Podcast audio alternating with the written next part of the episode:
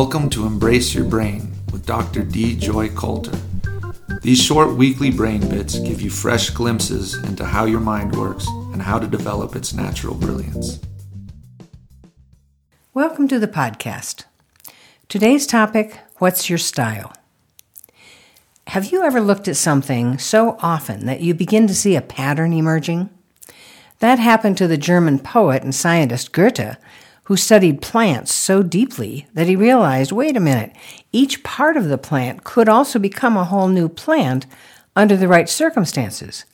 He called this part to whole change the metamorphosis of plants. And when he was asked how he came up with this stunning discovery, he simply said, Every new object clearly seen opens up a new organ of perception in us. Well, on a much less dramatic scale, I had the same kind of insight from working over the years with my college classes. I usually had two sections of my cognitive studies class, and between them, I would have about 70 students each semester. Every time there was a written assignment, I would watch them respond in all sorts of ways. There might be one or two who had the work done before they'd even really had time to think about the assignment. Others would get so wrapped up in a two page assignment that they ended up asking for extensions and would end up turning in maybe 20 pages eventually.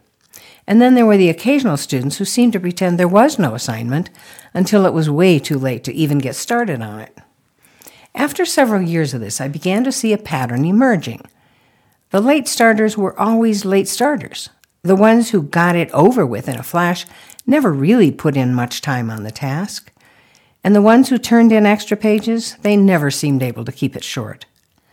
Could it be that we all fell into one of three basic styles, where some folks were either great or hopeless at starting things, others either dreaded dragging assignments out or were incredible at hanging in there through the long middles of things, and others either struggled to finish anything or were focused on endings and wrapping things up really well?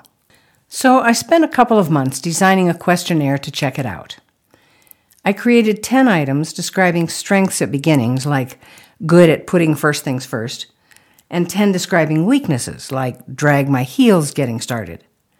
And then I went on to create 10 strengths for the middles, like can concentrate a long time, and then weaknesses for the middles, like give up easily, and then 10 strengths for the ends, like finish what I start and then 10 weaknesses for them, like have lots of half finished projects. Then I scrambled those 60 items so that they couldn't see the pattern when they took the questionnaire. I used letter codes next to each item so they could tally up their answers when they finished. For each category, beginnings, middles, and ends, they would end up with a score that was made up of the number of strengths they had minus the number of weaknesses they had in that category. So sometimes a student would end up with a minus number in one or more categories. Well, it turned out to be a great questionnaire, and I explored it with my classes for several years. We learned more and more about how those styles worked, and they invented ways to improve their skills in the areas that gave them the most problems. We'll only have time today to hear a couple of stories about what this remarkable questionnaire revealed. In the next podcast, We'll talk more about how to tell what your style is and how to take advantage of your strengths and remedy your weaknesses. I'll be sharing what we discovered in my classes and the many tricks they invented to strengthen their weakest styles. Here's the first story. The first couple of times I introduced the questionnaire to my classes, I couldn't tell how strong these styles really were. But then I tried something new. I decided to break a class into discussion groups according to their scores.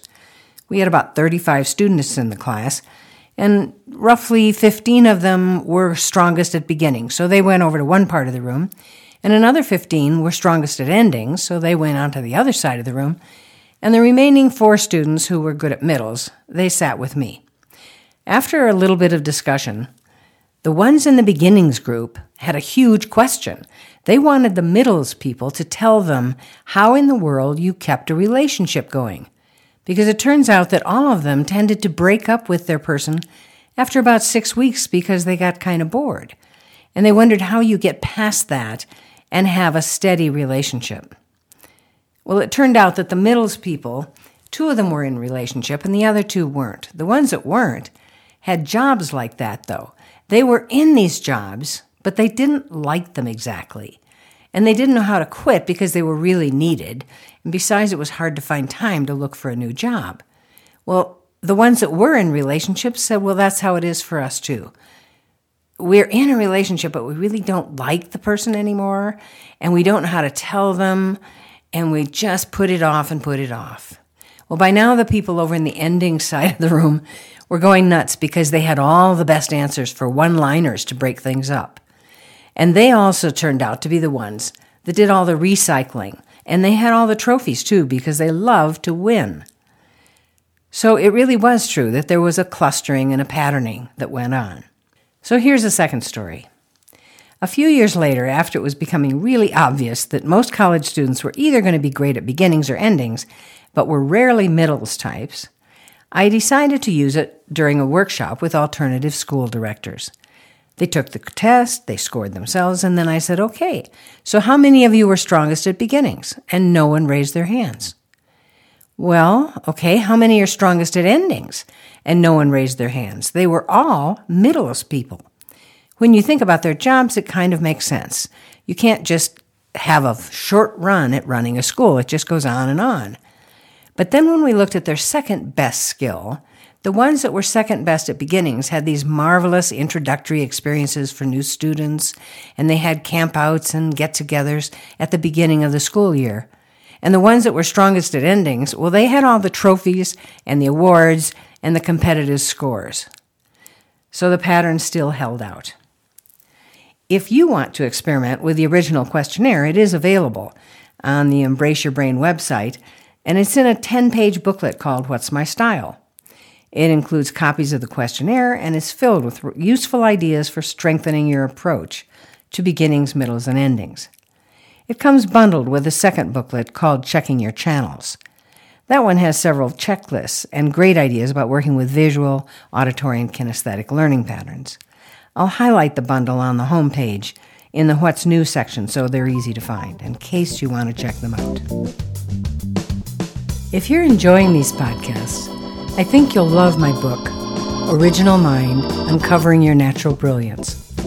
It's available at embraceyourbrain.com.